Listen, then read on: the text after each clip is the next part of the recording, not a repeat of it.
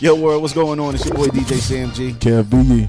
And Babash on it. That's right, that's right. We here once again at another podcast. It's the Networking Kings with Nigerian brothers coming together to talk to you about the world of networking business and Entertainment. That's right, that's right. We got a special guest in the building, Mr. None other than himself, Mr.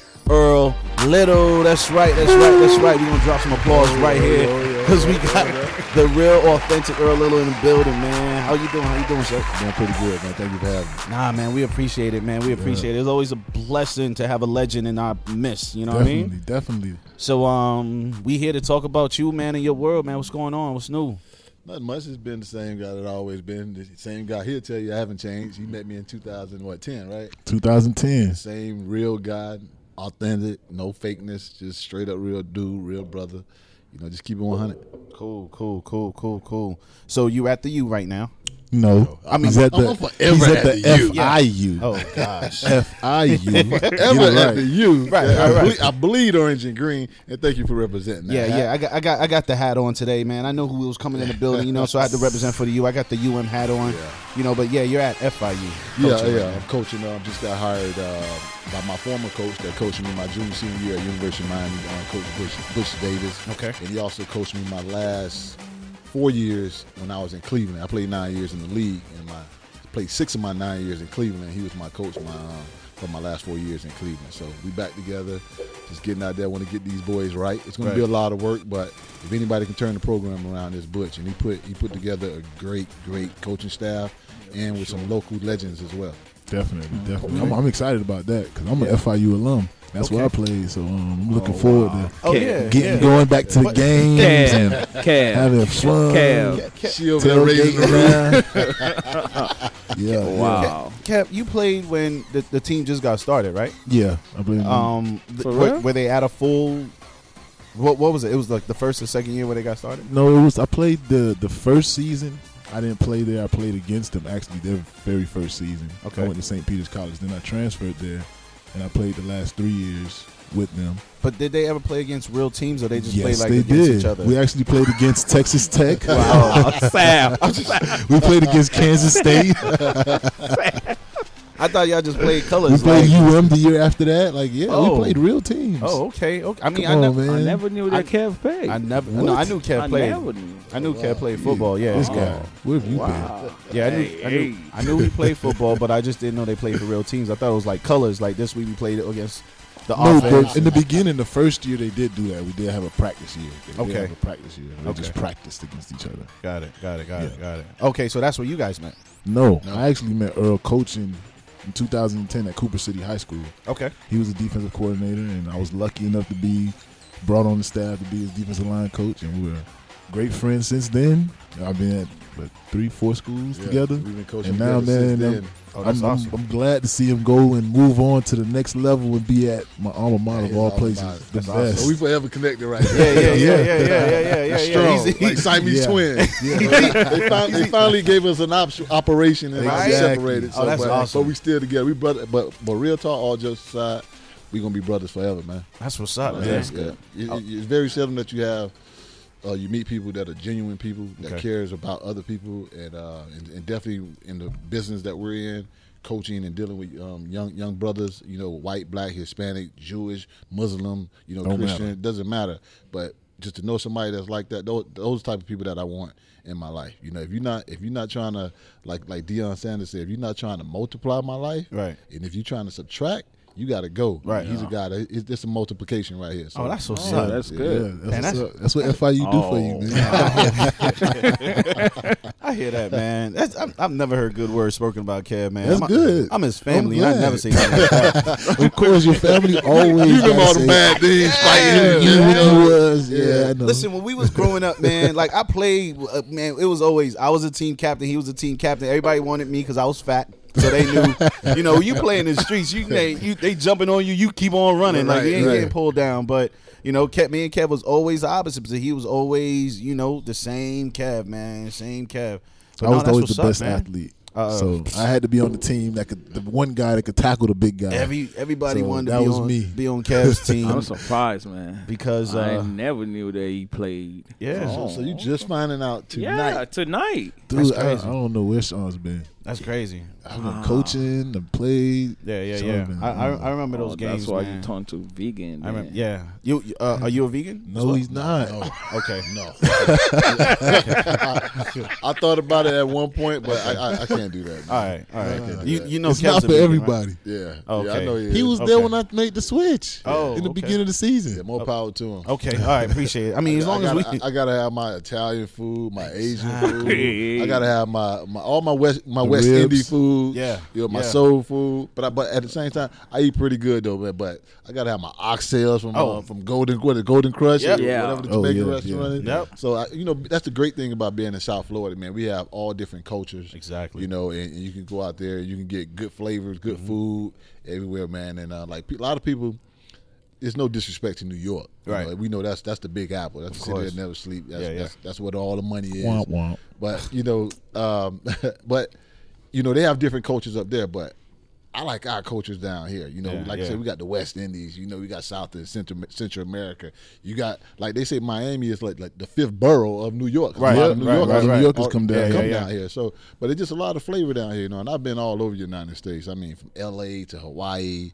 Back and forth across the nation, It- it's, there's nothing like, like like Miami to me. Yeah. I just came back from New York. You know, my son and I we went up there for our birthday weekend and watched the Oh, Triple G. I'm a huge boxing fan. So Okay. Watched the Triple G and the Danny Jacobs fight, and um, took him to the Madison Square Garden. That was his first time there. That's hard. You know, we took him to Fat Joe. Uh, big ups to uh, to uh, to um, Rich and Fat Joe. Oh, yeah, Yeah, Richie. yeah, yeah. Big love, And- Richie. Yeah, yeah. And with- if y'all in New York City, go. Uh, I think it's Uptown, if I'm not mistaken. Yeah. Go to Up North, Fat Joe and Richie Clothing Store. So uh, they took care of me when I while I was out there. And shout out to everybody up in New York that took care of me in the store. So my son cost me about seven hundred dollars Wow. on some Billionaire Boys Club clothes and whatever. do that. But you know, it's my boy, not- man. I'm so I gotta take that, care yeah. of him, man. So yeah, but but shout out to um, the Fat Joe and uh, Rich. But you know, uh, you know, New York, it, it was it was cool, and I've been up there a lot. You Yeah. know, been up there for a few fights. But uh, it, I, just love South Florida. You know, it's just my home. Yeah, You know? yeah, yeah, yeah. So being raised in South Florida, you played at what, what high school did you played at? North Miami Senior High. North Miami Senior. Swamp The dog. original, the original swamp you skip over that. You know, He's the the legend in, in, in South Florida. Wow. Legend. Swamp You know, dogs. I, I told my son last night. I was telling him. I was like, you know, 'cause I, I had to check him last night. I had to get up in his chest a little bit. Yeah. Uh, but I was just letting him know because he, he's a baller. You know, he's a baller. Uh, but I had to uh, just let him know. You know, sometimes he, he, he- it's fun to him. It should be fun. You know, he's out there having fun. Sometimes he be smiling while he covering dudes. You know, like it's easy for him, I guess. But I told him, I said, man, you gotta have that dog in you. I said, man, I said, listen, I said I can show you an article right now where out of all the great players that came out of Dade County, and it's not me just bigging myself up. This is me letting my son know how gangster his his dad was, was on the football field when he was in high school. And there was an article they said they have never ever seen a free safety dominate and change a game the way I played when I was in high school. And that- And that's like that's like all the guys that played prior to me in high school, which a lot of great guys. For for for a legend writer, the guy named Mike Phillips, he used to write high school sports down here. I think he write for the Texas Rangers now. Mm-hmm. For him to write that article, you know, about me when I was young, and I was like, and it didn't really, I didn't really know what was going on until I realized, like, you know, I'm thinking, you know, I'm a 17, 18 year old kid. I'm like, wow, you talking about me like that. So when I first got into coaching, I'm coaching Yeah. at Central. My second year coaching at Central was 2008. And he was on. He came down and he did a. You know, he was still working in Texas, but he came down. No, actually, he was working for the. He was working for the Marlins. He was writing for the Marlins then. And I and I told the kids, I said, "Watch this." They, oh, coach, you wasn't that good in high school. so I went and got Mike Phillips. He was on the sideline. We was playing Hialeah at Milander Stadium. Yeah. And Mike told him, and they were like, "Dang!" So Yeah. they, he, he, I mean, he- Confirmed He, co- he confirmed the co-sign. So, but you know, but that just growing up in Liberty City, man. Growing up in the hood, you know, I was raised by both of my parents, you know, but uh, nothing was. Nothing was all, always a one. You know, I remember Right. there are times when lights were cut off. Oh, you know, wow. I, you remember. You remember. I know some of you guys from up north. If you lived up north, you know how it is. You gotta Oh, uh, yeah. let the oven uh, open the oven and let that heat come through Yeah, on, the, yeah. on, the, on, the so-called cold nights down here in. Miami. Yeah. But you know, but I was I was never I was never without when I was a kid. You know, uh, I was blessed to be raised by both of my parents. I'm the youngest of six kids, and I, I don't like to hide this. And Kev will tell you, man, like that's what I'm saying. It wasn't all gravy, all a one. Man, I got a brother that did twenty a, a, total like twenty two years in the pen. I got another brother that's um he got an L. He got an L charge. So Wow. and he been in since '88. So you know, uh, so you know, I, I, I've been going to visiting, and, and that's what I try to talk to these kids about. You know, my brother, he doing this thing, man. He, he's strong. You know, he, you know, he got a, he, he, he he got his religion. He he believes in Christ. You know, he, he he's mo- you know he, he's a, he's a gladiator now. Yeah, you know, yeah. don't get it don't get it twisted. But you know, hopefully one day I'm praying. He you know he, he's done over 25 years, so hopefully he, he can get up out there, man. I told him uh, when I went to visit him about a month ago. You know, I've been in and out of town recently, but I told him I said, look, bro, when you get out. We going on the world tour, bro. I'm taking my brother. I'm gonna do it big for my brother for That's real. And that's up. 100 all That's day. what's up, man. Yeah, man. So my biggest thing is that the reason why I brought Coach Earl on the show, because obviously you heard a lot of stuff he already spoke about. It's just inspiration to inspire people. Because I know a lot about his story, his background. You know, working with him for eight years, coaching with him, you get to know somebody. Like you said, we're, we're always going to be brothers. And I just wanted to give a little bit uh, how you became. You know, now you're at FIU. So let's tell a little about your journey. I mean, you can start from wherever you want. You know, you can go from when you're in high school, how you had to deal with, you know, being an early father, things Right, like that. Then college, you know, finding your your roommate the way you did and how that messed up with the whole draft Yeah. situation. Okay. Then, well, you you know- know, well, uh, you know, I'm the youngest of six kids. Uh, that's four boys, two girls, and my mother, she wasn't an athlete, but she wasn't she wasn't like clumsy or anything. She was in the band, you know, when she came up. And what you call the girls that the majorettes? Yeah, She- that she- spin the, uh, yeah, okay, flags yeah, and stuff. all that stuff. That's what she did. She, uh, her and my pops are graduates of Miami Northwestern Senior High School. My dad was uh, was an athlete, football player, um, track guy. At one point, they had the fastest time in a four by one in, in Miami for for, for decades. Um, so so, but anyway, so that's why I get most of my athletic ability from from my father. So just being the youngest youngest of six kids, you know, just you know, my brother that's next to me, he's the fifth oldest, and I always tell people, and it's the truth. You know, uh, my brother Ken, he's the best athlete of the family. You know, he played, he was a quarterback, you know, in, in youth football. Then he was a wide receiver. You know, he, he didn't go to college, but he had opportunities to go to college. I'm not gonna get into he did. You know, girly girls, you know, Yeah, well, well, not girls, but plural, the one girl. Right. But that's my that's my brother. Uh, I, I watched him. We were like sibling rivals, Okay. but but I always watched him. You know, he like he's a big, bigger brother. He didn't want me around or whatever. So I had to fence out and go out on my own with my boys in the hood that I grew up with. My Yeah. best friend that passed away, Marlon Bonds. Yeah. You know, best friend since second grade, and, and all my other homies um that grew up with me in Scott Projects and stuff. But that's where it all started. You know, just playing ball in the hood all day, every day with this beautiful weather down here. You could play football year round. Right. Go to the basketball court, running track, ran track for my uncle growing up you know, and all that. And then just to fast forward um, to um, playing youth football at Northwest Boys Club, and then from there going to um, PPO, which is Pembroke Pines um. But nobody knew what PPO was, you know, Right. because we were Not only back then. not back then in 86, 87, and 88. That's when I was out there playing, and it was very, very few brothers out there. and there was a couple brothers from the hood because when we went to Thomas Jefferson Middle School, this kid named Brian Carter, you know, he's a white kid. He saw us playing football and and on PE one day, and he said, "Man, you guys are good." You know, that's how we got on with PPO because that's where he was playing, and we put PPO on the map. You know, and they, they're, they're a really, really good program right now. But um, to fast forward to there, I went to high school, and when I got to high school, um, I was ready to play. You know, my high school didn't have freshmen. It started at South, sophomores. Uh, I went to junior high school, and then I went to North Miami Senior High, and that started at 10, 11, and 12. Those were school years there. And when I got there, um, I wanted to play on the football team, of course, because my brother, my brother Ken, he played there, and um, and I knew that's where I wanted to go. Even though as a child coming up, I thought I was gonna go to Northwestern. Because I should go to the games. my Yeah, yeah. parents went there. Yeah, You know, I remember being up there. Whoop, there it is with the band. and the band. used- This before the song came. Yeah. This before the song came Yeah, out. yeah, yeah. I'm talking about like the 70s, late 70s, and the early 80s. They were screaming "Whoop, there it is" at Northwestern basketball games. And I'm so glad that I wear blue and gold. Yeah. I remember all those days, man, and watching those big games and um, watching my cousin Melvin Bratton go out there play Brat Pyramid that was from Scott Project from my neighborhood and in Melvin. You know, um, so um, but yeah, man. So but when I got to high school, you know, I went out there and and shoot, I went. I wasn't going out there to be a backup. I said, you know what, I'm I'm not playing JV. This is what I told myself. So I went out there and uh, there was just, there was a couple guys that was older than me. So what I did, I didn't go out there with this with the attitude thinking I was better than everybody.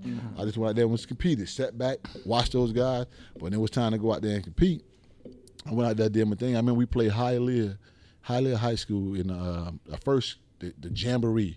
So back then you play one team one quarter, then you Yeah, play another team the next quarter. Yeah. Uh, um, for two quarters, and um, we did that. And I remember I played good. And then the next week, when I came to practice on um, Coach Coach um, Mike Thompson was my DB coach, and he came up to me and he said, um, "We got ready for practice," and he was like, "You starting? You going in with the first team? You know, you, you starting." And I'm like, "What?" My heart just started racing, right? Yeah. He was like, "You started," and I was like, "Are you serious?" He said, "Yeah." He said, "Coach Ball said you started." And my coach Larry Ball, he played eight years in the NFL.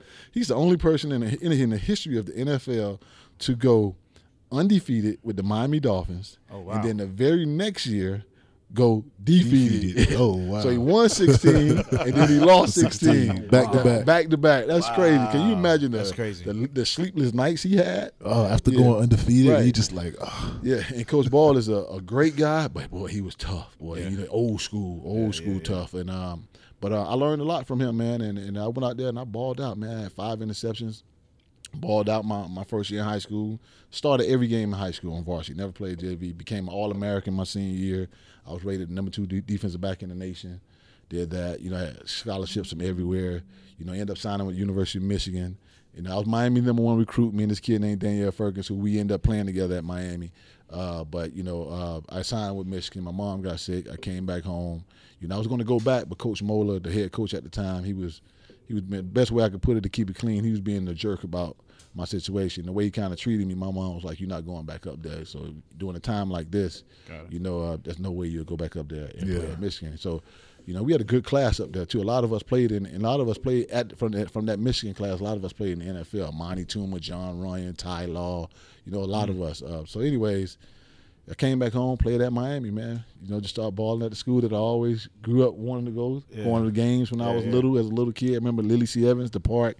They used to take us to the games, um, to all the games, and that's why I grew that love from UM, man. I mean, I'm, I'm talking about. I, I love my school, man. That's I love the football program. I love my school, and then um, did that, and then then while I was there, you know, played for a national championship. You know, we ended up losing uh, to Nebraska in the last national championship. Lost, they lost to Alabama uh, right before I got there. You know, uh, but um, but other than that, man, then the tragedy hit. I lost my best friend Marlon Bonds. You know, we were best friends since second grade.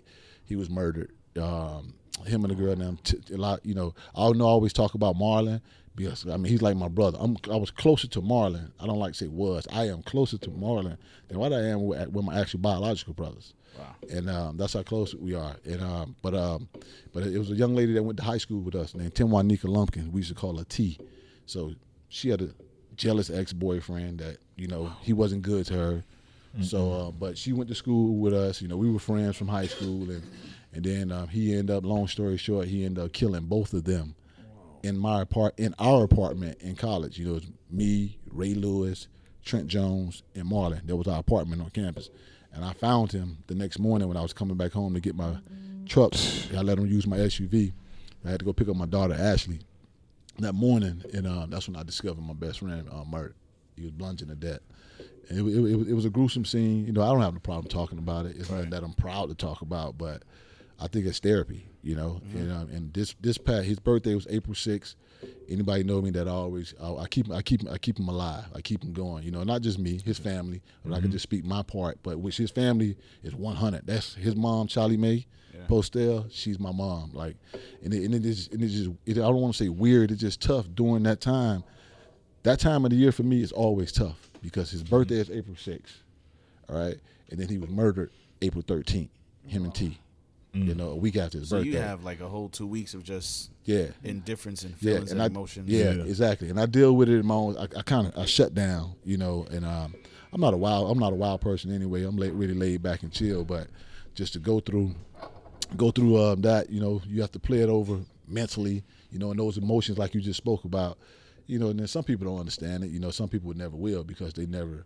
Probably I don't want to say they never, but you know, just being um, you know, losing my best friend. I, I actually found my best friend with his face completely just shredded. You know, so that's that's I don't wish I don't wish that I don't have enemies, but I don't wish that on my worst enemy. You Right. know what I mean? Right. So, uh, but uh, but doing that, man, and then and, then, and I was just telling the kid today, about it um, at FIU. Young Yeah. kid named Chris. Uh, he's defensive back. He came in. Um, I was in there breaking down film, and he came in and we, he introduced himself to me. And because coach introduced me to the team, um, I think it was Tuesday, so he finally came up to me have a little one on one. So I gave the kid game on about you know how to be a professional. You know, I know he's in college, but I'm trying to teach him how to be a professional from day one. Never met the kid in my life. That's just a game. You know, the game was taught to me by a great guy named Eric Allen. You know, he taught me the game uh, when I was a rookie. So he always told me, you stay in this league long enough, you pass that game down to the next man. And, that, that's what I've always done. I always did that to the rookies when I was coming up, and then I established myself. Like I, I played nine years. I spoke about it early, and um, and that's accomplished. That that that that, that very that that's, that's that was a dream that I lived. But to go back after finding my best friend murdered, doing going to his funeral, you know, and all that, I was going to go to Michigan to help a friend.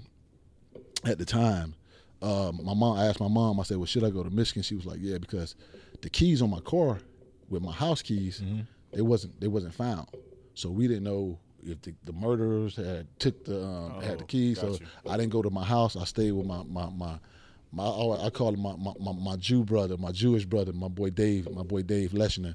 We've been down since '93. Uh, real quick on him, I met him when we played in the Fiesta Bowl. Me, Yeah. and, me and Dwayne the Rock Johnson. Yeah. we out we out in Phoenix, Arizona, and we went to go watch. Um, I can't remember that Western movie, but I remember one of the actors. Uh, he always said, "I'll be your Huckleberry." I forgot the name of the movie, but me, him, and Dwayne Johnson went to go watch that movie, and uh, and that's where we met. And me and Dave have been down since since since since that. We he been my day one since. You know, Jewish guy, love hip hop. Yeah. You know, uh, him and his family, man. Uh, his mom, his, uh, his his stepfather Paul passed away last year, so uh, you know he's been all the hur- a big hurricane alumni. They went to University of Miami, so shout out to my boy Dave and uh and, and, and the family.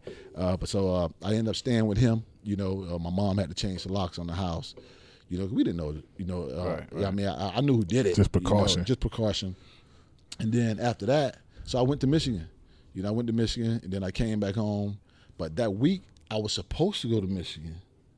I changed the flight. I was like, no, let's. I didn't change the flight. I say, let's go the following week, not this weekend. I, for whatever reason, to this day, I can't remember why I changed the flight. Uh, I know there was a reason, but I know the main reason was the good Lord Yeah. Yeah. because that flight that left on Saturday at 1:03 p.m.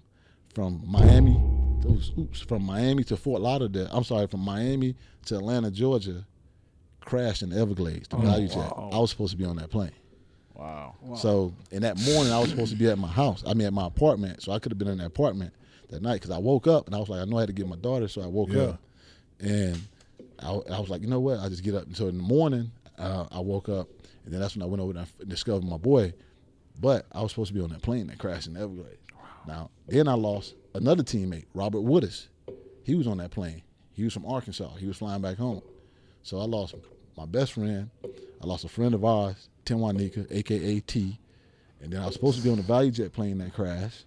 Right. And then one of my, my another teammate, Robert Woodis, was on that flight. was on the flight So I go through all that pain, you know, all that days. stuff, right?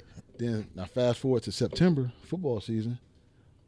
The man that taught me to like the, that, that that reason why I'm a New York Yankees fan. You know, people. Some people wonder why you a Yankees fan. You from Miami? Well, we didn't have a baseball team when I was little, Right. Right. We didn't have a professional basketball team when I was little.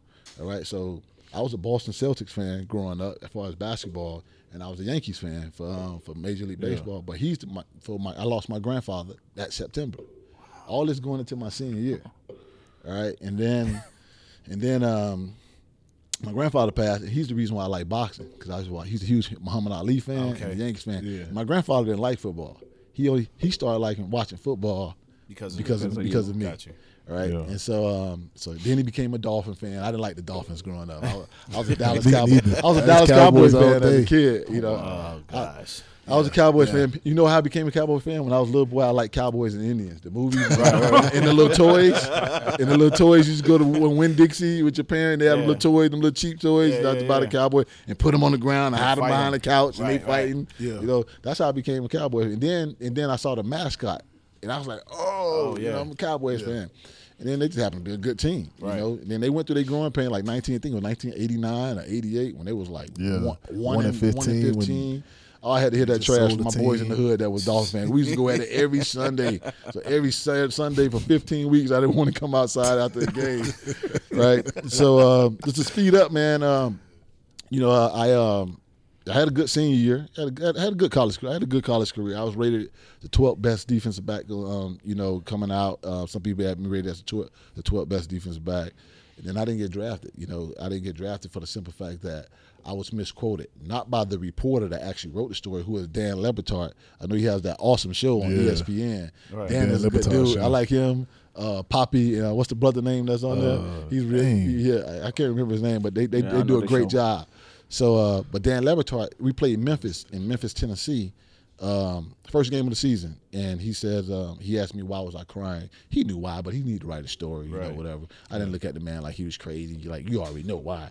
The, the, the team was all happy playing the radio, and I'm crying in front of my lock. That was my first time not playing football with my best friend. Right.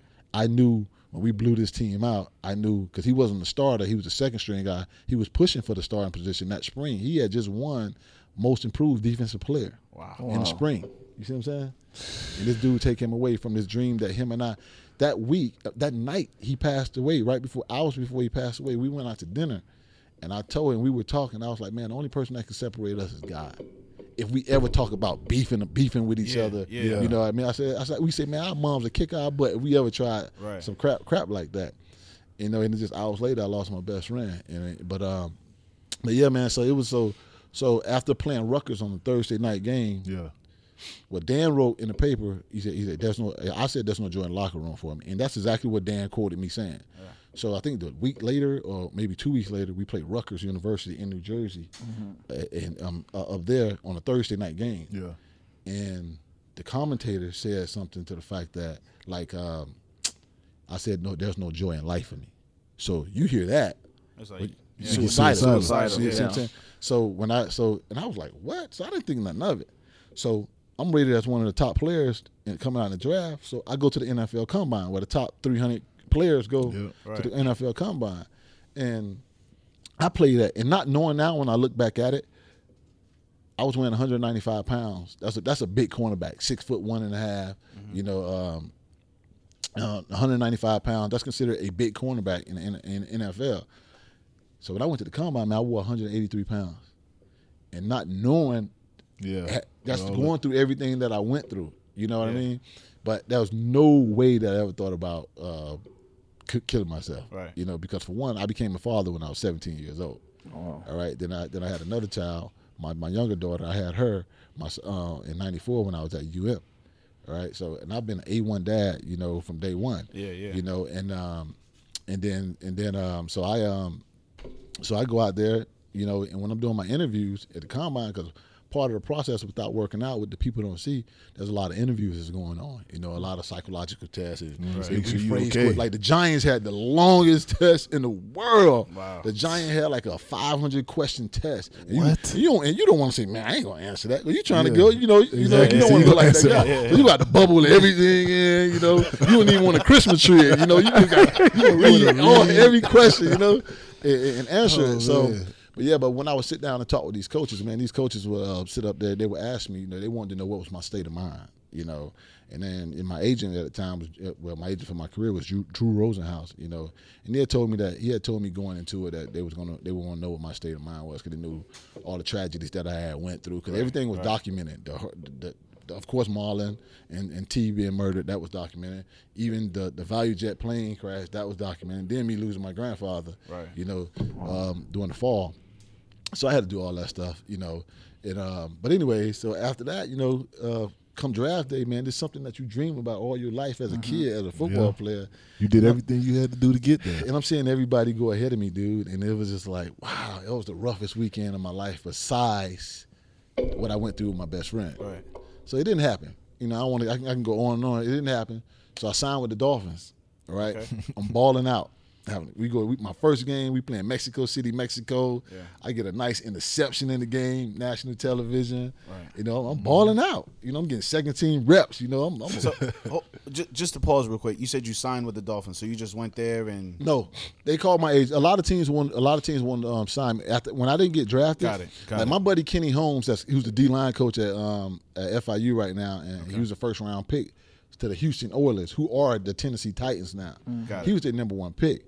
I remember he called me and he was like, "Yo, you on a big boy? I think they're gonna, they, I think they're gonna draft you. I think was like second round or, Okay. or third round." And he, he was, he, called me, and I'm sitting there just thinking, and I'm getting, then I get the phone call with these people, and they were like, you know, from GMs or the scouts or whoever they are, they just called, me, "Hey man, we think we're going to pick you up with, with this next pick," and then, so I went through that man through the whole draft Wow. the whole draft, and that was the worst day of my life. Besides my best friend um, being murdered and T, and so, but I had a chip on my shoulder.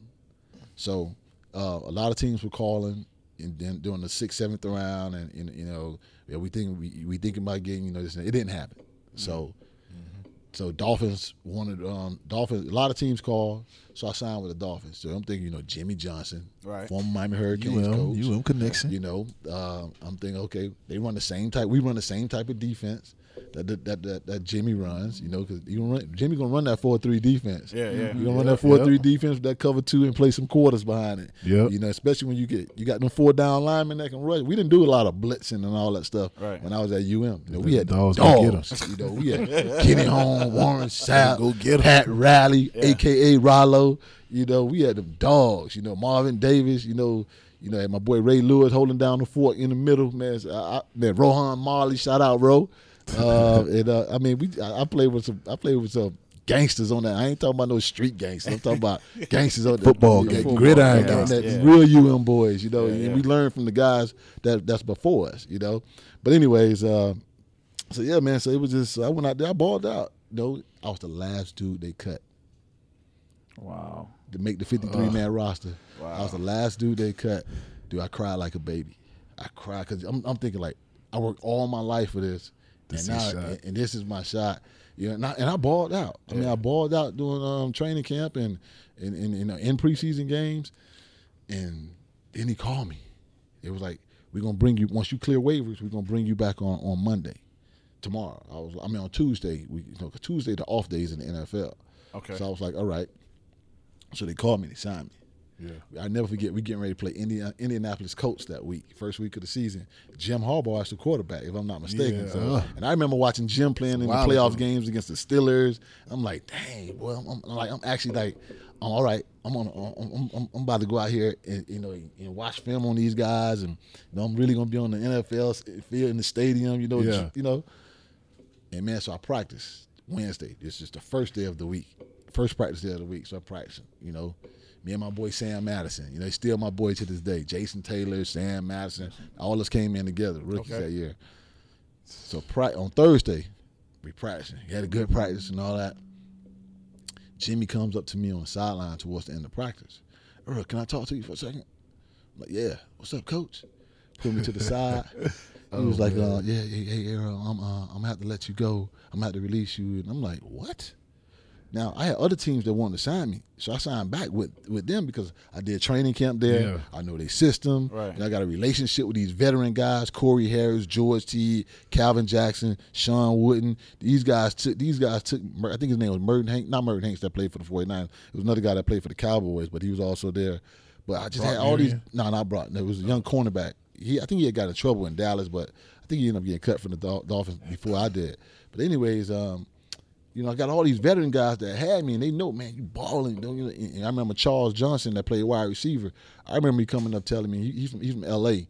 He big homie, and um, he was like, man, man, you're a baller. He's like, man, I don't know how you didn't get drafted. You know, and I had to tell him the story, you know, whatever. But um, but he always respected my game. Would give me tips, you know, just OG cats on the team, that true veterans.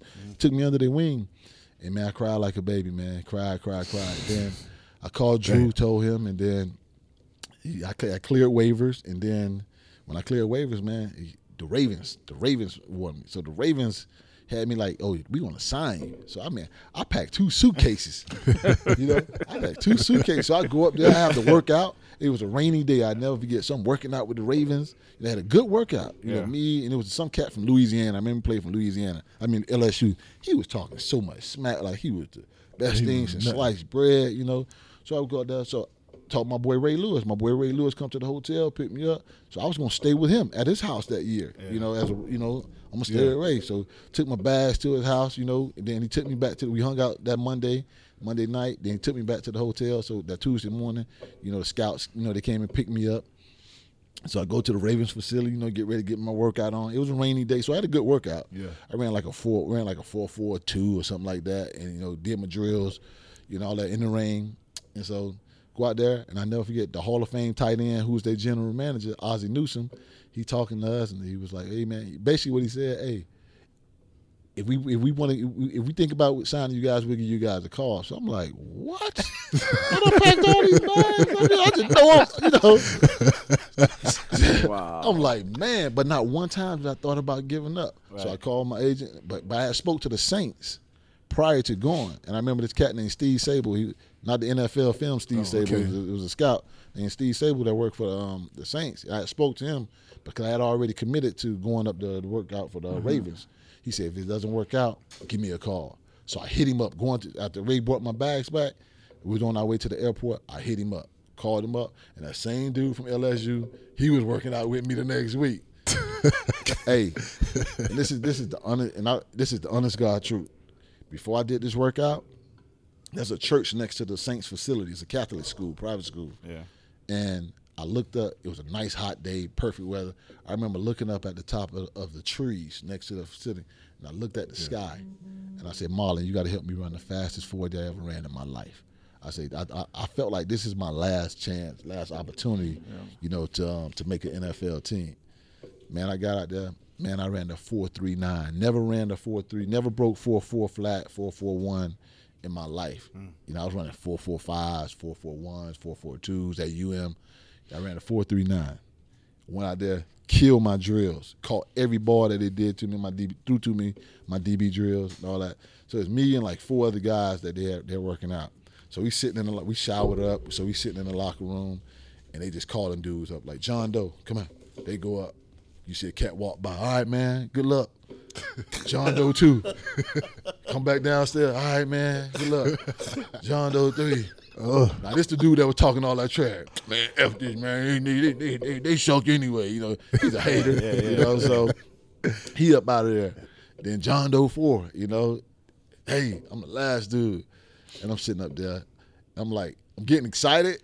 But I'm like, damn, they getting rid of everybody, man. So I'm like, man, I guess I'm just going. I can't handle this no more, man. All this pressure, this pressure right here, mentally, you know, get your, just your dream. Yeah. So they called me up, man, and uh, I forgot the GM name at, at the time. I think his name was Check or something like that. He was an old school GM that was up there, man. They called me in. They was like, they they set me down. Uh, hey, man, we want to offer you um, a one year contract. You know, New Orleans Saints, whatever. And man, I was so happy, dude, man. I got up. I'm trying to be cool with it. You know? yeah, yeah, Oh, thank yeah. you, thank you, thank you. right, You ready to scream? Boy, I got down there, man. I called my mom. Boy, my mom was screaming and all that. And then, and I said, you know what? I say there's a reason why I went through all this. Yeah. That's the reason. You know, it was a test. Right. You know what I mean? It was a test, man. And so I went there and I said, you know what? I'm not looking back. I'm not looking back. You know, you know, uh, you know. Keep I'm gonna make this work. You know, I'm gonna make this work. So, you know, there was a lot of cats um, that was hating, like cats from my own neighborhood. I don't want to say cats as in plural. One dude from my neighborhood. Now I hate to give a hater shine, so I won't say their name. But this dude that you know just was hating, and, and I heard all the talks, you know, and all that. But I said, you know what? I wasn't worrying about him, and I didn't even let those guys and the haters Yeah. push me. I know I have two daughters, and I got this opportunity right now, and I'm gonna make it work. Right. So, I, man, my first day in practice in New Orleans, I had three picks. I was clowning out there. I had three picks, balling. Kill 'em. You know, uh, the last one I caught, I, I caught, I snagged with one hand, running down this cat named Don Davis that ended up playing up for the uh, win the Super Bowl, a couple Super Bowls with with the uh, Patriots. I, flick, I I latered that thing to him. I was that, that clown in my first day. And I just say, you know what? What else can I go through, bro? I lost my best friend. Mm-hmm. Supposed to be on the airplane crash. That the crash. Lost my grandfather. You know, T as well. I was like, there's not. Why play timid? Right. So I there balled out doing my thing. So I came up there the next year during the off season. I didn't have a contract. I didn't have a contract. I was just out there working during the off season, just working out, working out, working out. You know, they was paying me. You know, the little, little, Yeah. workout pay that they was paying us. Set me and my boy uh, Anthony Cobbs from Long Beach. Shout out to my boy Ant. That's another brother, uh, brother from another mother. You know, to him. Uh, and uh, but uh, anyways, uh, so man, then the next year, I balled out, bro. Balled out. You know, let me get. I need to get these checks. Yeah. Got these two little girls that's depending on me. You know, Yeah. got moms. You know, bought Exactly. right before training camp. Bought my mom a house. Cool. You know, bought my mom a house, man, and then you know went out there with my last. Mm. If I didn't make this, this how I went out. This how this how confidence I was. I took my last and bought my mom a house. You know, and then you know, and then if, if I would have got cut in '98, That's it. That's you it. know, she, we were gonna lose the house. Right. You know, you know, we were gonna lose. The, not I mean, the OG was working, course, of but course. you know, you know, shoot, I'm trying to take some weight up off her. Yeah. You know, then the OG, then she ended up shutting it down on her own. Like my boy done made, baby done made it. Like, like, you ain't going to work no more. Like what you, you, you putting all this Hold pressure on, Mark. me? Give me a couple Hold on. Bro, I need a couple more mango so I get this real, real check. So man, I just balled out, man. You know, and you know, no egos. I know I was, I was, I was a special team guru. That's what my Bo- Bobby April. April was my. Uh, he was one of the best all time special team coaches ever in, in history NFL, and and I was his dude. You know, I was his dude, man. I was out there. I was the number five. You know, 195 pounds. That's the wedge buster, That's the Sam. wedge buster. Yeah, I have no That's idea. like- He hits all like the big guys. Six foot four, 300 pound dudes waiting to see the guy return that kick, and they coming and they coming. but you know full what? Back then, I can be 10 yards back on kickoff. Right. See, right, and I don't think you can do that now. It was Nah, five, five yards, yards. right? Yeah, five You know, yards, back yeah. then, I should line up at ten yards. So by the time I time it with the kicker, so by the time I hit it, so ten yards from where we kicked the ball off, Was, and then that year during the off season, I ran the four three seven. That was my fastest time that I ever ran in my life. So now I'm running. So now I already done picked up speed ten yards. So by the time, so I'm like the dudes that was supposed to block me. By the time they turn around, Yeah, you're already shoo! past them. Yeah. And now them big boys, they looking back with that wedge, and they see the dude catch the ball. Then they go, go.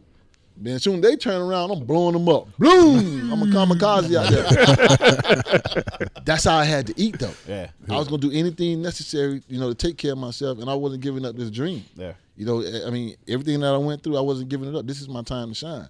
So I balled out, balled out. The next year training camp, I balled out. I get a concussion. We go, we playing the Denver Broncos, and I get a concussion. I smacked, um, I think it was McCaffrey. I caught him in the flats and cover two, and then, um, and, and, I, and I remember I had three of them, you know, um, but that's the one that was the worst. I remember everything, but I was throwing up. I was feeling nauseated. Yeah. They had to, the trainer had to take me to the locker room. He had to watch me take a shower. I was like, yo. Yeah, I remember telling him, like, yo, he's like, he's like, yo, I have to watch you. You know, I was like, dang, you know, I thought that was funny, but it's the protocol, you know what I mean? Because I could have fell down and Yeah. died, Yeah. you know. So um, that's why this concussion things is so serious. You know, I, I read some things on Instagram and and report people, oh, NFL player, they know what they was doing, whatever. But when you being denied, you know, the rights to know what you're wearing and protection and and guys being forced to go back out there and play, you know, this concussion stuff is serious. You know, so and then you, and when you lie in court, you know, it comes back. And and, and we as the NFL Players, you know, Association, you know, we um we won a one billion dollar lawsuit against the NFL. You know, and uh, so so anyways, um, so I, I I missed the first three games. I missed a, I missed I missed the first three games of the season. And we was getting ready to go play New York Giants. So now I'm coming back. I'm cleared to play. I'm coming back. In the NFL, if you're on a roster after Tuesday, you get paid for that week, even if they cut you like that Thursday, that Thursday or whatever. Yeah. Dude, I go to practice Wednesday, Thursday, Friday, right? Right? And so I go to practice. I'm at the crib chilling. And this cat that was hating to me, hating on me, Uh. it was a tragedy in his family. I looked out for him. Wow. I looked out for him. After I got cut on that Friday, because they called me back. Coach Carlos called me back and said, "Hey, come over here and bring your playbook." So I'm thinking, "Oh, boy, I'm about to get these reps." You know, in, in- New York, I'm about to start. I'm about to get, you know, I'm about to, not not start, but I'm, I just know I'm about. I'm Yeah. back in it because I was balling out. And they called me over there, man. and Man, we got to release you because we had lost our three of our top. I think they kept, like two tight ends on the roster. Both of them got hurt. And then they had to bring another guy off the practice squad. They had to bring him off the practice squad to make room on the roster. You know, I'm the guy that's been hurt with a concussion, so we're gonna bring, cut you, but we're gonna Bring bring you else. back on Monday once you clear waivers. But we need we need to move Josh off practice squad to have a tight end for, the, the game. game. So business. I'm just like, I called my agent Drew. He was like, "You're not going back there." He said, "Once you clear waivers, you're gonna have so many teams that's gonna be on you to sign you." And one of the teams that wanted me were uh, Minnesota Vikings because we scrimmaged them that year Okay. in training camp, and I was balling out. And that's the first. I was the first person to, as besides uh, Vikings, to actually get Moss. You know, because I was covering Randy Randy. Moss. Oh yeah, yeah. I was covering Randy in, in, in training camp, and uh, we scrimmaged them. And we did we did the, the situational practice. You know, we had practice against them, Right. and then we have a a, pre, a, a real sh- scrimmage like like the second day. But we was in seven on seven, man, and I'm riding out. You know, he running the four two five, I'm running the four three. You know, I got the UM swagger, you know, whatever. And I'm going up to get the pick, man. And dude just came over my head like this, and I fall. You know, and I'm thinking about to get the pick, and then I fall on the ground, and I just see him looking like a deer, man, just a beautiful stride. And then the next day, the next day in USA Today newspaper, it said Randy Moss catches his first touchdown pass over, you know, New Orleans Saints Earl Little, whatever. It wasn't no picture or anything, Yeah. you know. But um, but I had a good practice covering all those guys. But that was the first time that when I knew that dude was for real. Cause I know, I mean, I know, I'm confident. I knew my game was tight. You know, but I knew his game was tight too. But for him to actually come over, I'm, I'm about to get this pick, and him to come over me, like literally, like put his, maneuver his hand over my head and get right in front of it. my hands and catch that thing, man, and then don't fall, and he continued to sh- Just take off. take off, and it was beautiful. I never forget. I never forget that for the rest of my life. career. But yeah, man. So I um, they they cut me or whatever. Then so, but I, I cleared waivers. Uh, actually, the Vi- Dennis Green wanted me bad, and then it, it was uh, actually it was ten teams that wanted me, but the Cleveland Browns was an expansion team, So they so had they had first first pick. dib, first dibs on whoever. Okay. So they called me, and I tell people this story, man. They don't believe. Some I'm not saying nobody never told me they don't believe it, but when I was a kid, I grew up a Cowboy fan. But I remember watching those Denver Broncos games against um, Cleveland Browns. Browns in the AFC Those championships, championships. Back to back Brown years. back to back years, and they lost like literally. Dude, Kevin, Kevin was Byner, Earnest Yeah. Byner, Fumbled Kev- at the one. yeah, at the one yard line, and they lose. And then Broncos go to the Super Bowl and get their get their butt thrashed by the 49ers. Mm-hmm. But I was like, man, I want to play for the Browns. Because I knew I wanted to be a defensive back as a kid. They had Eric Turner, Hanford Dixon, Frank Minnifield. It's with an all white uniform at old Cleveland Brown Stadium. You had the dog, Dog pound, pound. back there, fans going crazy. And when the DBs get in their stand, they look back and wave at the dog pound. So I was like, that's who I want to play. Yeah. And man, that's the way God worked, man. And I ended up going to Cleveland. Exactly what And you then just Dwight. Clark, that who broke my heart when I was a kid, he played for the 49ers. He catch Caught that that, that touchdown catch. pass in the back of the end zone to go to the Super Bowl to beat my Dallas Cowboys. And he caught it on my favorite player, Everson Walls, number 24. I remember. Then I went to. Cleveland, man. I balled out in Cleveland. Uh, my rook, that, not not rookie year, my, my first year there, which was '99, I balled out. I mean, I made one of the best interceptions that I had in my career. I came from the middle of the field against um, what was old boy named Mark Brunell that played for the Jaguars. Jaguars, yeah. He was trying to throw a nine route. He had my boy Corey Fuller. Yeah, you was beat by Jimmy Smith. I went over and got that thing, got the middle of the field, and then uh, it, was, it was a wrap, man. And I balled out. Came back during the off season, didn't have a contract. During the whole off season, just out there working out, just grinding, just grinding, just grinding, just grinding. And went out there and balled out, man. Dwight Clark came up to me. He came up to, hey man, I need to talk to you. Came and called me in his office. He was like, listen, man, we um, we want to give you a three year contract. Wow. You know, couple mil, and I was like, what? Wow. That's where all That this hard work, cheese. all this pain. It was it was it just, just a little, just right at right right at two, but you know, Yeah. but it was. I was just like, wow, like I'm here, Yeah. I'm here now, I'm here. So I balled out, was playing, you know, and then did played those three years out, and then you know I was there in '99. Butch Davis, who's now my current coach, he was he was my coach at UM in my uh, junior senior year, and now I'm coaching with him at FIU. Nice. He became the head coach for the Browns. Connection. You know, and, and then so and then I'm I'm balling out, and I remember Butch asking me one day. He was like, "How many? Uh, when are you a free agent?" And I was like, "Coach, I got one more year." And then I said, "After this, no, I said after this year, I'll be a free agent." So I was just I was just balling out. My first year as a starter, man, I had five picks, 105 tackles, and thing like 11, 12 pass breakups. Balled And I was out. 195 pounds playing strong safety in the AFC North. I had to go against guys That's like Corey. Dillon, uh, Jamal Lewis. Uh, I think Kevin Mack at the time. Uh, Ern- Yeah. I think it was Kevin Mack. He was playing for the Ravens at the time. Yeah. Eddie George. You know, well, Jerome the Bus Bettis. Chris Tumal Fowler. Yeah. You know, there was some big backs in, in that conference that we played in. It was AFC North back back then, and um, you know, I was out there banging them. You know, I mean, I come from I come from Scott Project, James E. Scott Project, Liberty City. I'm playing I'm playing in, in, in on, on basketball courts with light poles. Yeah. We, we used to call it the Dust Bowl. So it wasn't no sucker in me. It was, my mom ain't raised no suckers, you know, and um, no chumps. so you know, I don't play with some of the best of them. I remember the OGs in the neighborhood that used to play ball, the Sandlot games. Yeah. They used to. They, if they needed an extra player because somebody else had to dip or whatever, they used to, I was one of the legits that they used to just call. I was just be like scared as I don't know what, but you can't be that scared in front of the big homies, you know. yeah, yeah. And so and then they just oh, oh we gonna knock his ass out too, you know. And I to catch the rock, but I didn't show that fear, but I was scared. but you know, just you know, just overcoming those fears. So you know, was out there balling with the big guys, and then to go out there, man, I wasn't scared of nobody at all. You can't play scared. That's how you get hurt. Yep. You know, but uh, but anyways, man. So I just did my thing, and then my contract was up. Then you know, Butch um, they offered me a five year contract, multi million dollar contract. So Wow. you know, I, I did that. I only played two years out of that contract. So, but you know, I, I did. What good. happened? No, I, I, I, the new staff came in. You Okay. know, and then but they told me they I was still. Um, I was I, I, they, I kept asking because you know when the new staff come in, they're gonna, there's going to be some changes made. Of course. Yeah. You know, and then they kept telling me, yeah, yeah, yeah, you our guy, you our guy. This how the NFL works. This is what people don't Yeah. understand. Yeah, you our guy, you our guy. They, some fans get mad when the brother leave and sign with another team. Yeah. But these teams don't call you and say, hey, Earl, we're going to cut you. Right. You know, or some guys don't even know they're going to get cut. They'll Or just come trade get them. You come to work the next day or trade you. You like, dude, dude, dude, locker change. It's a new new dude there. His name was John Doe. Now you got Johnny Doe there, and that's how it be, man. Wow. So, but um, but yeah, they kept telling me. And then one of my boys was getting married. My boy Chuck that played with me at um, North Miami Senior High, Chuck Lapsley. He was getting married, and then um, I was going to go to this wedding. I was rocking braids at the at the time, no design, straight back, prison style. I had my cornrows right. I went to get my hair braided, and then they called me, and I knew they had called me to buy my ticket to do the off season conditioning to get ready. They'll call you, hey, when you want to fly out, you know, and this and that. So my boy Brendan Rowe, that was his name. He used to take care of that for the Browns. So he was calling me.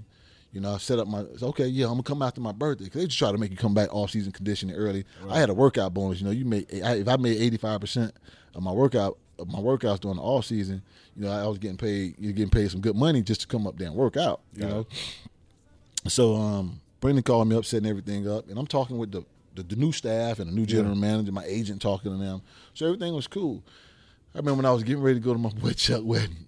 My agent called me. Drew called me. He was like, "Yo, man, they uh don't get on that plane tomorrow. They uh they said they either gonna um, trade you or release you." I said, "Trade me."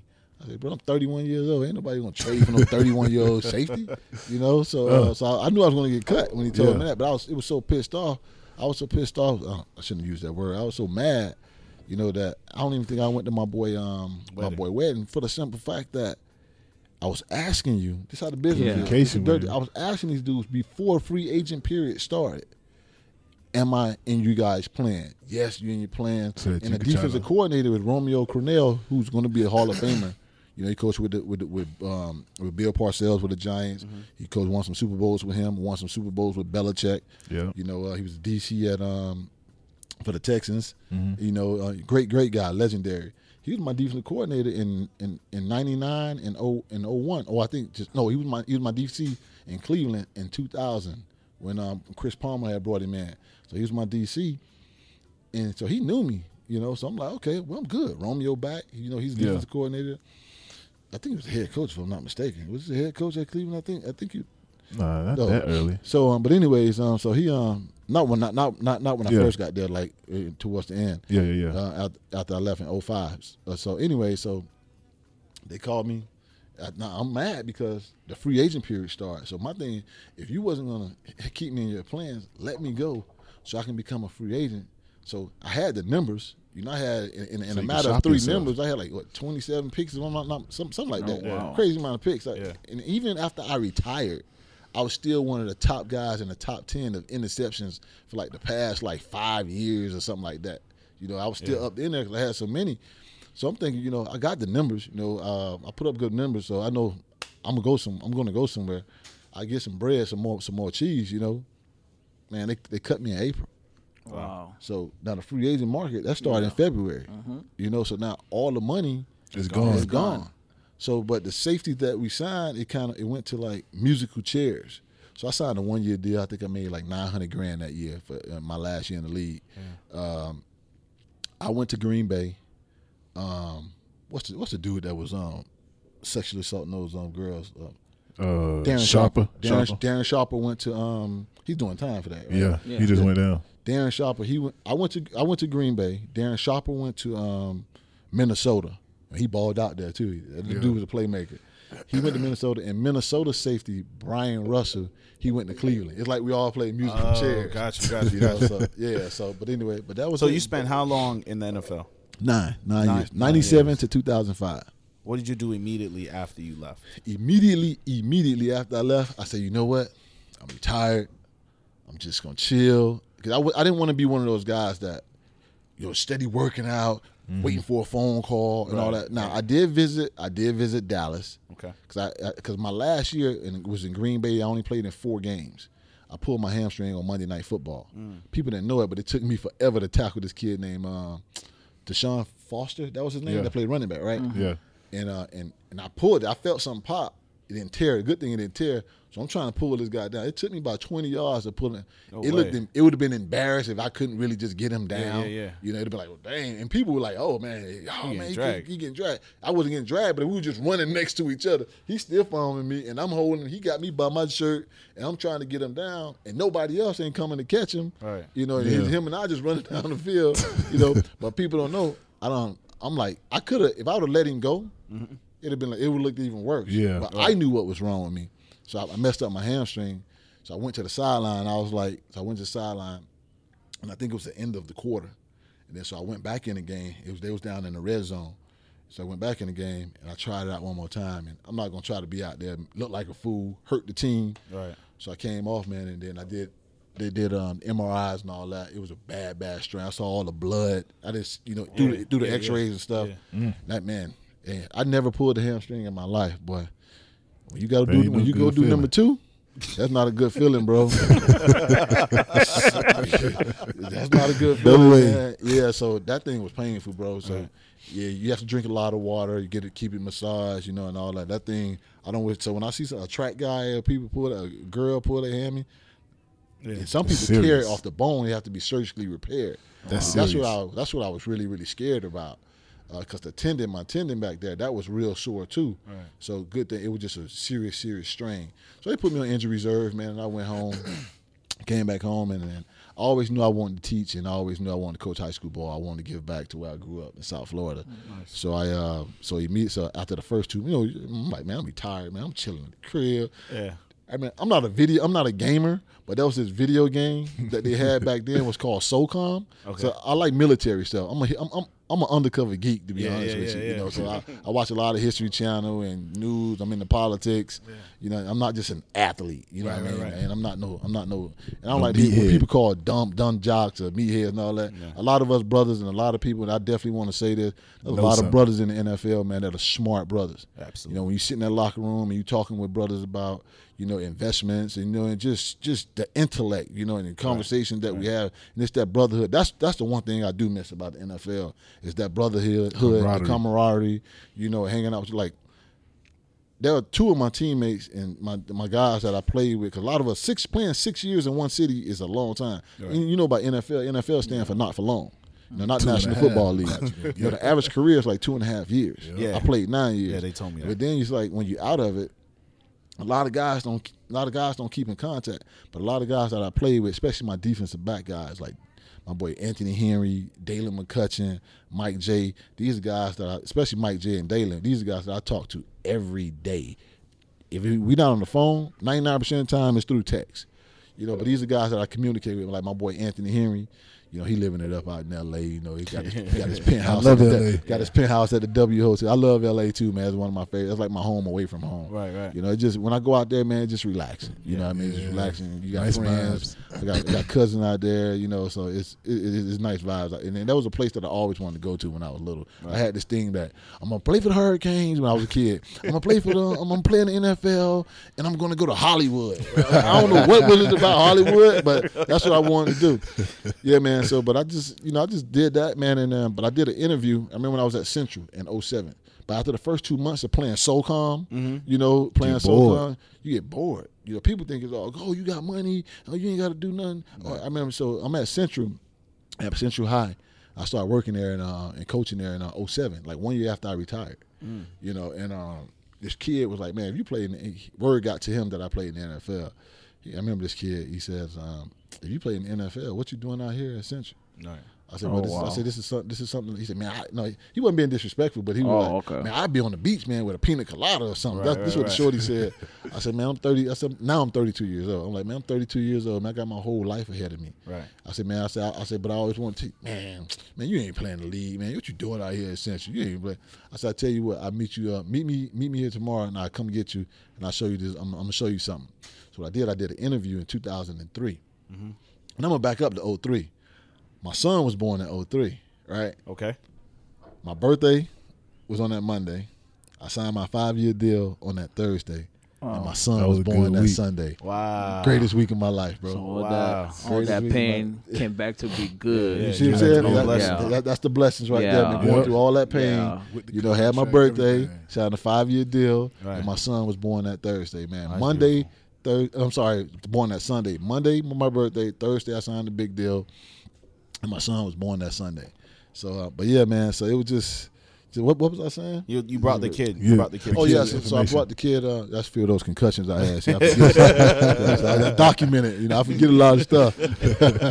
so, uh, but yeah, so I brought the kid and took him in the classroom. I put the DVD in. It was 03 because that was LeBron James' rookie year in Cleveland. You know, to speak on him real quick, man. I had the luxury of watching LeBron James play when he was in high school. I met him at backstage at a private Jay Z concert. I met him back there. My boy Percy Ellsworth that played with me. He was like, "Yo, man, that's the kid." Then the homies at the barbershop I used to get my hair braided and cut. It's barbershop called Flawless, black owned in the hood in, in Cleveland. I went to the hood to get my, my, my hair tightened up. You know, I went to the, the quote unquote the hood mall, Randall Park Mall. It's torn down now. You know, I'm that dude. You know what I mean? I ain't yeah. gonna be in the streets acting a fool or whatever, right, but right. I'm gonna be around my people. Like Yeah. you know, the zip code may have changed, but but the Yeah. man from Jamesy, the young boy from Liberty City and Scott Project, that didn't change, and to this day it hasn't changed. Right. You know, I, I, I'm I'm no I'm no better than the next man. I, I judge a man by his character, and I want a man to judge me by my character. You know, Absolutely. so money I can't take it with me. So you better spend it. My Right. 45th birthday gonna be real, real live. I ain't gonna even let the cat out the bag. I'm just tell you right now. gonna Next year on my birthday, I'm going to buy me a gift that I always wanted since I was in the fourth grade. Wow. Uh-oh. I'm going to get it. Trust me. Okay. So uh, that's gonna be my present to me. But um, but anyways, um, but I uh, yeah, man. So I did the interview, and I, what I in, in, in, long story short, what I said in the interview, I said um, they asked me what I want to do when I'm done playing football.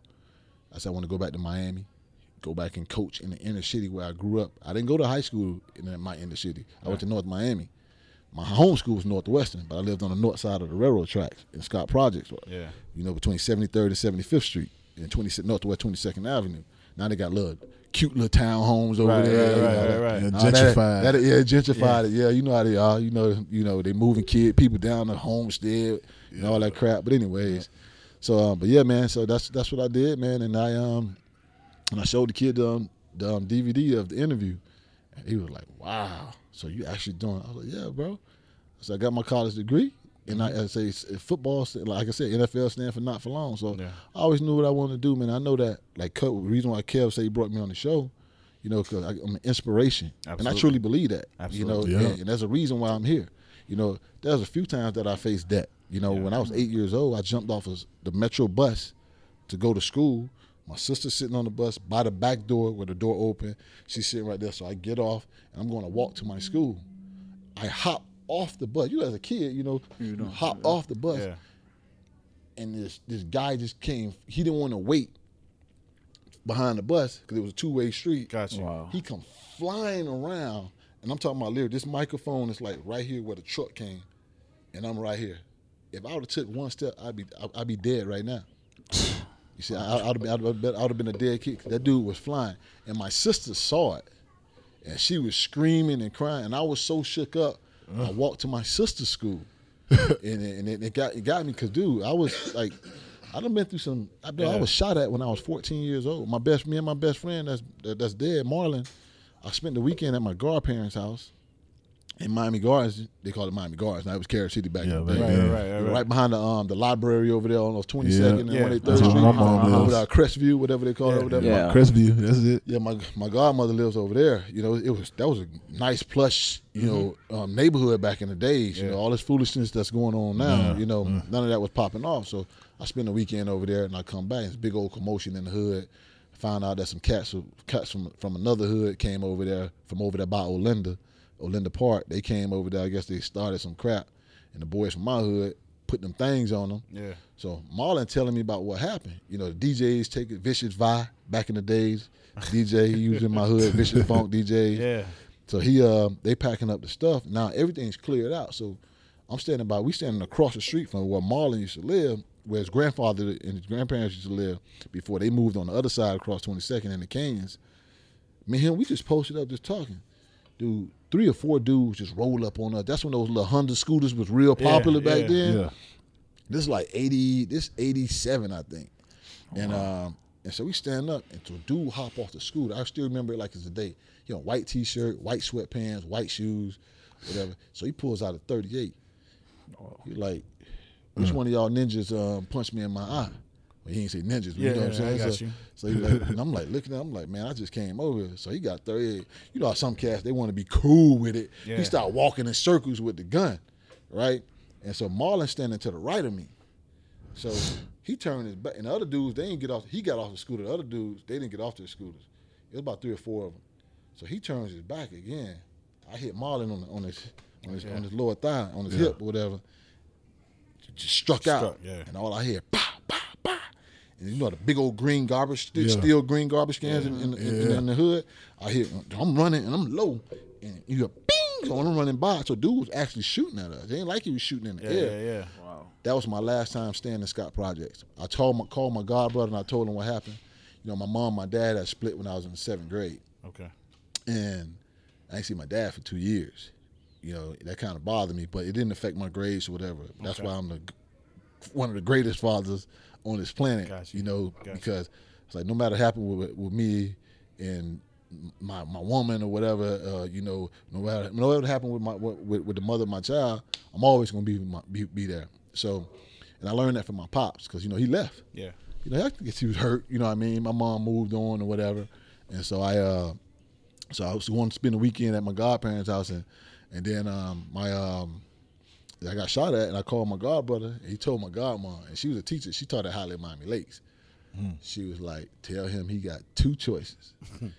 he gonna come stay with me, or he going to Mamie. My mom named it, or named Mamie. Going to Mamie.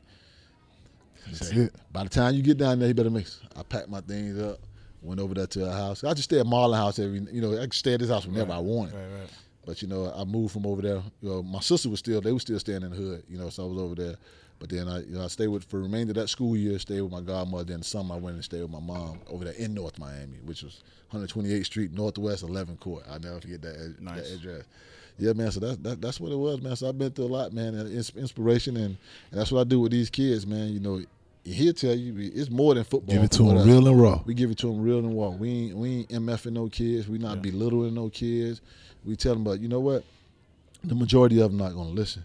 It's not that they're gonna listen, but a lot of them not gonna let it process and Yeah. stay within it. It's like going in one ear Out and the coming other. out the other. Yeah. And the sad thing, and he'll tell you, the sad thing about about it, especially coming from where we come from, Mm-hmm. somebody gonna end up getting killed.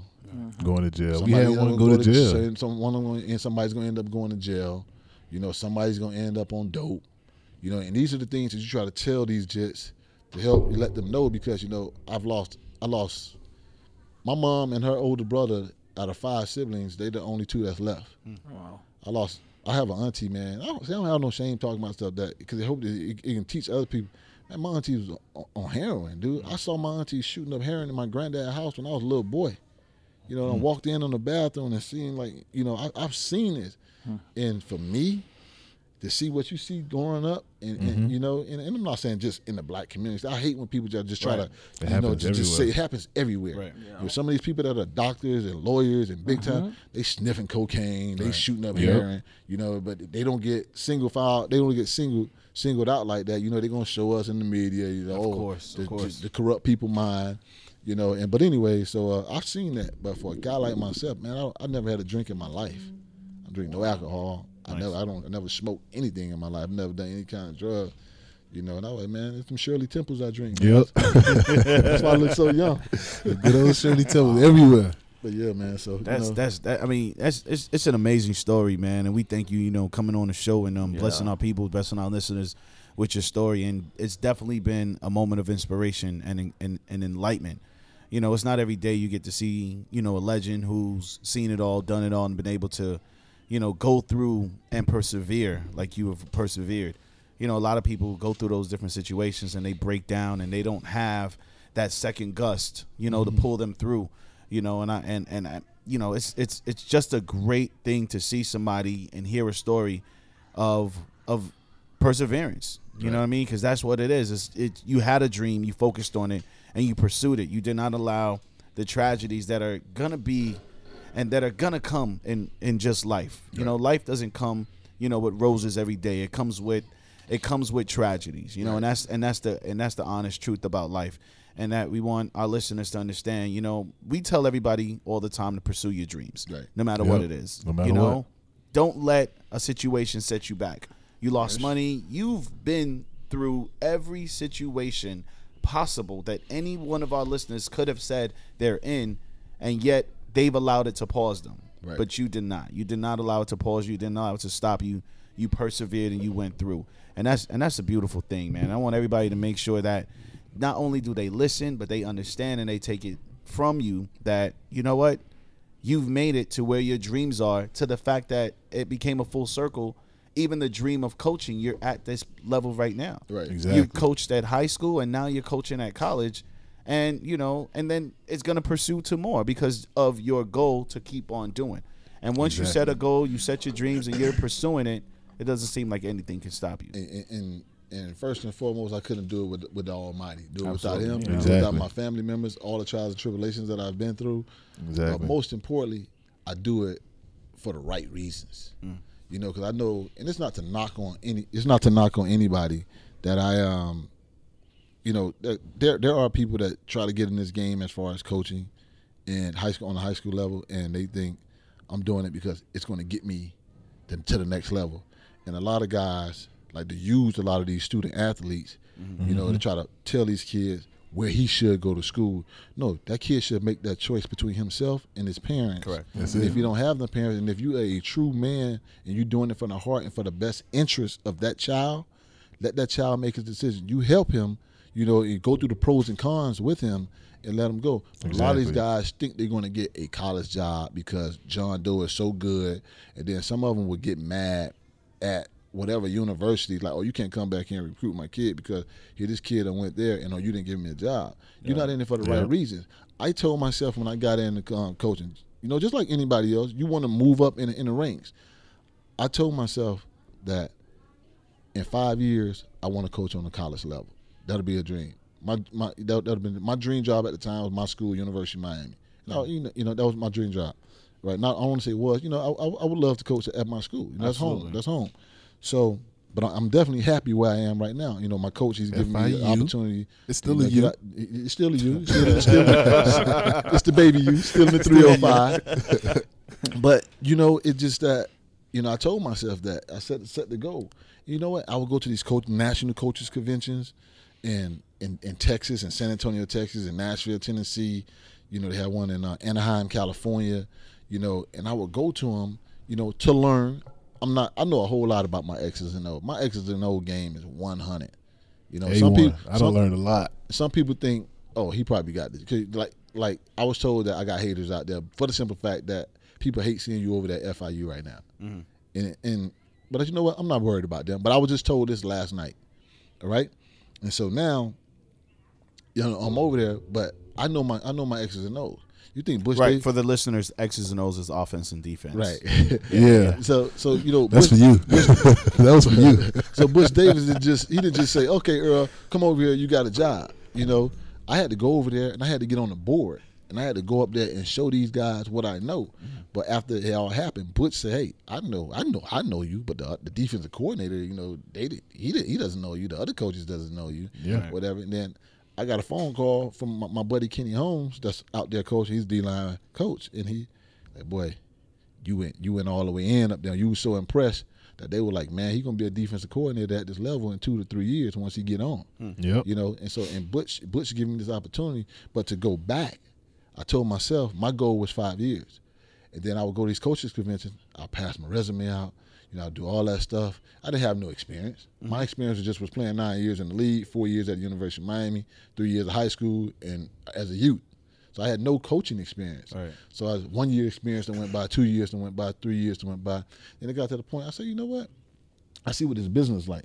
It ain't mm-hmm. all about what you know. It's all about who, you know. yeah Yeah. You know what I mean? So it's all Especially who you coaching. know. So then I started getting little opportunities to, uh, you know, certain, certain schools. You know, Arkansas, Arkansas State, Arkansas State. Yeah, you know, and a couple other schools that I could have went to. You know, a couple of friends that was coaching out in Colorado. You know, at these Division um, two schools.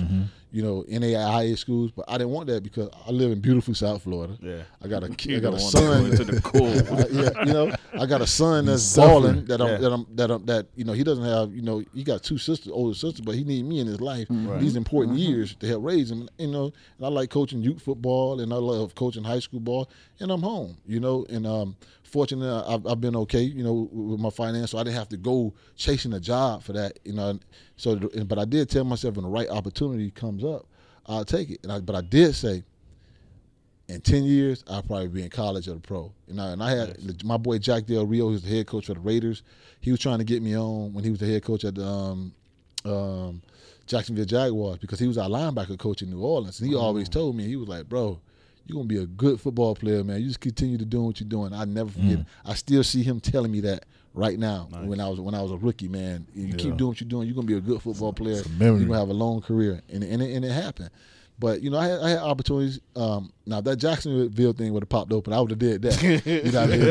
Hey, that's Florida that. still. Right, right. That's So I did. Florida. I did an internship with the Miami Dolphins. You know, I did that about five years ago, doing OTAs. I couldn't do it during training camp because I had to coach my, um, you know, my high school teams. I was coaching there, but I told myself, I said, within ten years, you know, you see how God is good, man. Yeah. You know, I didn't even the go out to this position. Butch Davis called me. Right. You know, and say, hey man, I got a position for you. You know, this is that. You, you know, you want it. You know, you got to come and interview just like everybody else. You know, Right, but they got to do the HR stuff. Of course. You know, that's. I went and put on my custom made LAV custom made suit. You know, Yeah, and went nice, over there, did nice. my interview, got on that board, took my jacket off. They started asking me questions, throwing up, throwing up sets, not not game banging sets. Yeah, now yeah, throwing yeah. up Formations. offensive formations, offensive formations, and and I and I just went up there and and I killed it, man. And Nice. Butch was like, man, just your passion, you know, just the way you can see that, you know, your exes. No, he, but put it this way, Butch Davis straight up told me, this is the God's honest truth on everything I love. He said you were excellent. Hmm. So. So you kids that out, out there that want to be a coach, learn your X's and O's, learn the game. Learn your But, at the- craft. but the most, but the best thing about this story about that part is I didn't go out there looking for it. Hmm. You know what I mean? It came to me, and I said in ten years, and this this fall would have been my tenth year coaching high school football. Wow. So I did it at the at the twelfth hour. My dream became true. My Became a during my second, so I had my second career. I had my, my, my NFL career. Right. I had a high school career, and now I'm in my third career. I'm starting my third career right now. And this past Monday was my first day, and I'm loving every minute of it. That's awesome. I don't even want to leave the building. You know, I'm there like from six thirty in the morning till I'm leaving. The first night I was there, I left at seven thirty three p.m. I remember. Yesterday I left at eight eight o'clock, and today I got out there a little bit early because I told my brother I was gonna come over and do the show. Yeah, But, I, yeah. but, I, but I but I did my work. I did I did extra. So you know, it, boy, we got paid by the hour. But cashing them checks. But the good thing about, the, I mean, what about this job, man? It's a lot of sacrifices go in. You know, you know, you're gonna be away from family members. You know, like man, I ain't, I ain't see my I, like. Last night was the first time that I saw him this week. Hmm. You know, like to be kicking because I was he was sleep. You know, By the the other time tonight, yeah, yeah, yeah. So That's the life of a coach, but, man. But it's the life of a coach. But you know, People don't see all that. Yeah, they don't see all that. They just They just the- see- you, you see. You guys don't see the process. Yeah, of they just see the stuff on the on, the- on football. on you Friday, see the final Saturday, product. Sunday. Final product was Friday night, Saturday, Sunday night, Monday, Monday. night, Thursday night. There's so many games nowadays. But the stuff that go into it, and I It's have a so much respect for coaches, man. I always have, but to be in this position for three days for the past 72 hours, Mm. to see the work and the grind that we have to go through and do it. But It's you know what? process. It's so good, man. When On you're doing what you love, Yeah, it's it's so good that I looked at the clock on Monday. It's a digital clock with a graduate with a graduate assistant's Thanks, um, office. Thanks. It's the it's a clock on the wall. It's a red digital, like a score, like a scoreboard. Yeah. clock, right. It said five fifty nine, and I'm looking at it, and then it changed to six o'clock. So I asked the cats, the my my form, my, not my former, my, my, my colleagues and, and other employees, the recruiting coordinator and some of the GAs. I said, hey, I said, is it is it six o'clock? And they were like, yeah. And I'm thinking they playing around. You know, you, you work in that type of environment, being Yeah. football players, coaches. Yeah, they always will joke cracking jokes. crack a joke. They were like, yeah. And I'm too lazy to pull out my, my, my phone out my pocket. So I'm thinking they playing with me. So nah. So my boy Jed, he looks at his watch. He said, Yeah, it's six o'clock. And then um, I think it was um Samantha. Samantha says, Yeah, it's six it was either her or Alex. And she um said, Yeah, it's six o'clock. So now I pull out my phone. It's six PM. man, the time flew because Wow. you working, you constantly working, working, working, but you doing what you love, dude. It's not Yeah. work. Yeah. You That's know, the- and, and it's it's just not like work. The, the hours go by. It's a lifestyle. Yeah, yeah, the hours go by, but man, it's like dog, this been this one been one of the 'cause after going through this early part of May, what we spoke about earlier, it's one of the roughest times of the year for me. Yeah. I shut down, you know, whatever. Um, but for this to happen like right after that, because I lost my cousin passed away in a car accident the other day. Oh, Yeah, we go his funeral this weekend. You know, Wow. he died on the Dolphin um on the Dolphin um Express. It was, it was, it was on the news. He worked at Club Live. My cousin Dang. Keith, my little, young cousin Keith, four years younger than me. But yeah, he passed away. My cousin Maurice and my cousin Kim is their, their younger brother. My, my mom, baby brother, daughters. Wow. So, uh, but yeah, but just to go through that, and then for this just happened. you know, I was like, you know what? This is a new week. I'm getting ready to start a new beginning. job. It's just like when I was on the football beginning. field. Do you No go- matter what I was going through my personal life on the football beginning. field, you know, Do you it go, wasn't it, wa- it wasn't it wasn't coming on that field. do Nah. you go to church? Yeah, but I don't go. But I'm not gonna tell you that I go every weekend and you know whatever. But I but you know what I do? I say my I, I say my prayers. I talk to the good man every That's day. it. Okay. Every day. That's it. Got a Every day. relationship. Got a Yeah, relationship. because you pass through a whole lot. Yeah. yeah. a Yeah. whole lot. So Yeah. you need to get closer because you know sometimes things God take things away from us to get our attention, Mm-hmm. and when it get our attention, the other side is easy Right. for you to get. Everything else is gonna be easy, Right. but that attention, just give it to Him Right. because it needs. Because if you see all your story today, it's like Right. it's, Gotta it's, get- it's God. Yeah, definitely. Yeah. Oh, definitely. Definitely. That, it's, it's definitely that all day. Yeah, I'm, I'm a member of um the Christ the Rock Church in Cooper City. Oh, yeah, okay. Yeah, All right. Christ- yeah. So been been a member of that church since 2006, and I was uh I was also I was also uh. Oh man, Miss Barbara Daniels. She used to cut all our hair at University of Miami. Her, her, her husband, yeah, she, she yeah, they had the barber shop. Oh, she, oh, she's she's cut us, boy. She used to cut us right. Her and her, her husband, um, Walter Daniels, Pastor Daniels, passed away a couple of years ago. But uh, Bright Morning Star, I was a member of that church you know, for a long time, you know, since I was in college. So, but yeah, so yeah, all, all praises go to him. You know, like yeah, he, he blessed me with kids and family members, you know, and all that good stuff. That's but good. hey, that's all his, man. That's good. That's all his. That's good. That's awesome. Well, we about What's to up, wrap, man? but um, Kev's Yeah. gonna drop the golden nugget for the night. Yeah, my golden nugget, man. It's perfect. It goes exactly with what Earl talking about, man. I'm sure it said, doesn't. Don't allow any set. no, man, because I don't want anyone. I didn't knew I didn't have to do any explanation for it, so that's why I let Earl talk first. it says, "Don't allow any setback to keep you from making a comeback. Anything is possible if you don't quit." And that's what Coach Earl's life is all about, man. He had from high school to college, Cassim his best friend, and everything that happened in the NFL with being cut. He didn't let any of those setbacks stop him from meeting his goal, even till now. Coaching, I, I know his journey through high school, and a lot of the BS that he put up with, and now not he's while I, right not, with. not while I was playing. Not while he was playing, while he was coaching high school football Yeah. And now he's where he's where his goal was exactly ten years to that day. So just don't give up. Stay focused on your goal and don't quit, man, and you'll make it there. Absolutely. Can I say something before we Absolutely. get off to there? Yeah, yeah, yeah. Close I want to give a shout out to Mr. Holcomb. That was one of my coaches when I was a little boy. Um, Joe Toscano, my coach at um, at PPO. Um, Larry Ball, my first head coach at um, North Miami Senior High, and all assistant coaches there. Um, Jerry Latito, who was my head football coach my junior senior year, he passed away. God bless his soul. Coach Flores, who was my defensive coordinator. Chuck Pagano, who's the head coach, who beat cancer for the Indianapolis coach. He coached Wow. me, coached me at University of Miami my junior senior year, and, and uh, my four, last four years in Cleveland. Todd Bowles, who's the head coach for the New York Jets right now.